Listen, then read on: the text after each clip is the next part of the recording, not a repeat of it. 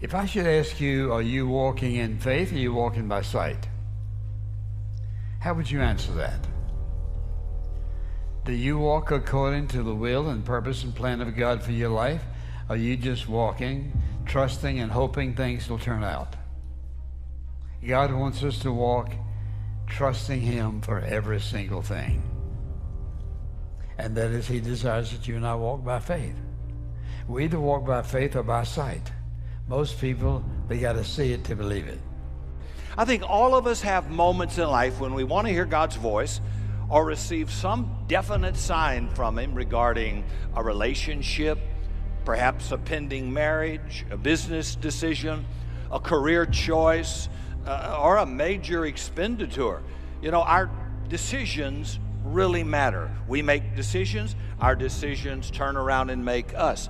And we face so many questions throughout all of our lifetime, like, how about should I get married? If the answer is yes, who should I marry? Should I go to college? I've got a good job. Should I take the new job? Should I just hold on to the one I have? Is there any way to be 100% certain about God's will when you're making a major choice in life or a college? But remember, we walk by faith, not by sight. And I want to say to you, you are not going to get 100% assurance and confidence before you make a choice because it would require zero faith. We pray about it, we wait on the Lord, and then we make our choice. We believe what we don't see. That's what faith is. Faith is a substance of things hoped for, the evidence of things not seen. Once you see, then you don't need faith anymore. Faith means you have it in your heart before you have it in your circumstance. But it really can be just as good as having it if you really trust and believe God.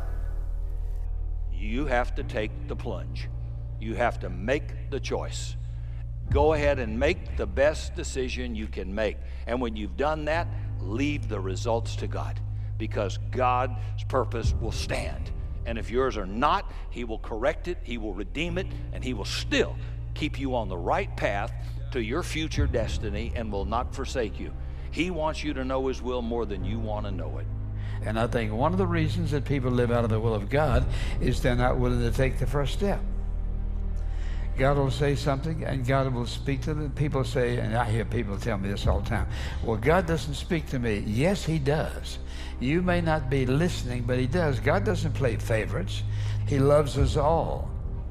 But sometimes He'll require of us something that doesn't make any sense whatsoever.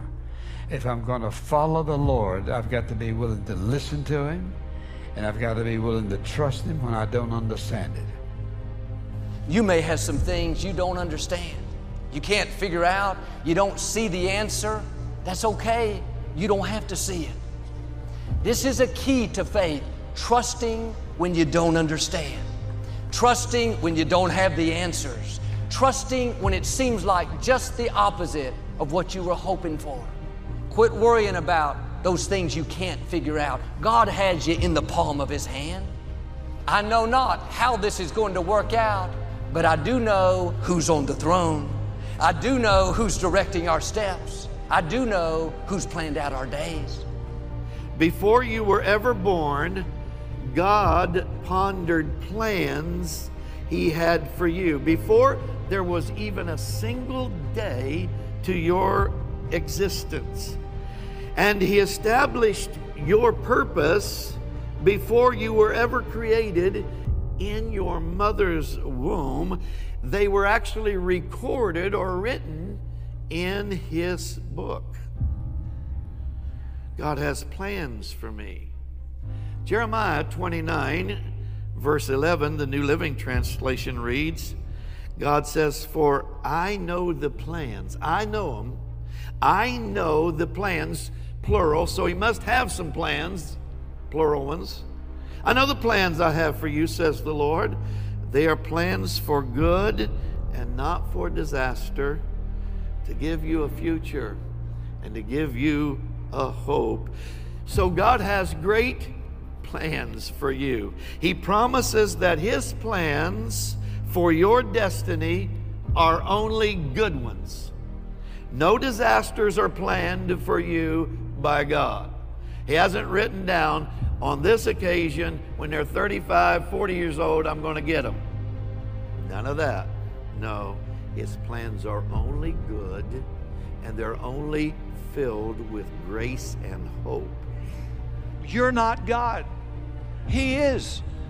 I think that is really comforting to know. You know, there is a God and it ain't me. And that's why I'm hanging on to Him and trusting Him. I think what happens is that we forget that He is in control of the life I gave Him. I do want to make good choices, but I'm a limited human being. I can't see the future, but I can I've got scripture, I've got prayer, I've got wise people, and then you've got a peace in your heart, and at the end of the day, I have to do that and trust God. And I have to believe, regardless of what happens, He will orchestrate my life and I'll end up where I'm supposed to be, doing what I'm supposed to do. I don't have to obsess, hyperventilate, or control everyone and everything around me. I don't have to worry about the minutiae, the little miniature things of life. I can have confidence that this God is going to take care of everything. You know, you can sleep well once you realize God's in control of your life. I don't like everything. I don't understand everything, just like you, but I do know He's in control. And I know no human being energized by Satan, not even Satan himself, can stop the purpose of God for your life or mine.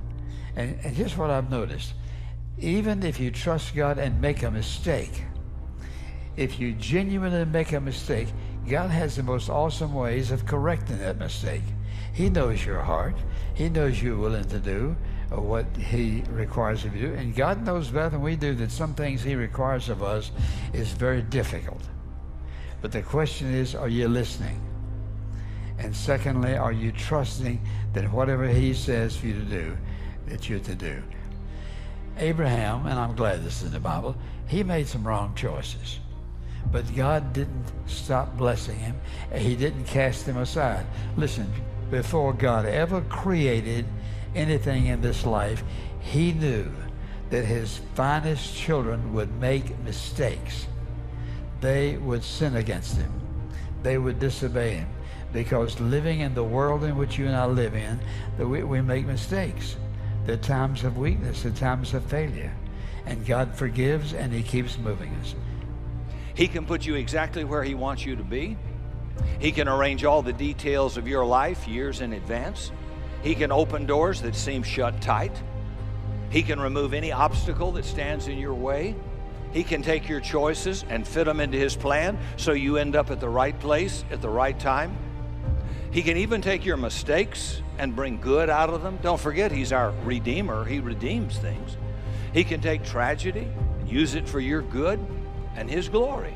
All He needs is a willing heart, just someone to reasonably cooperate.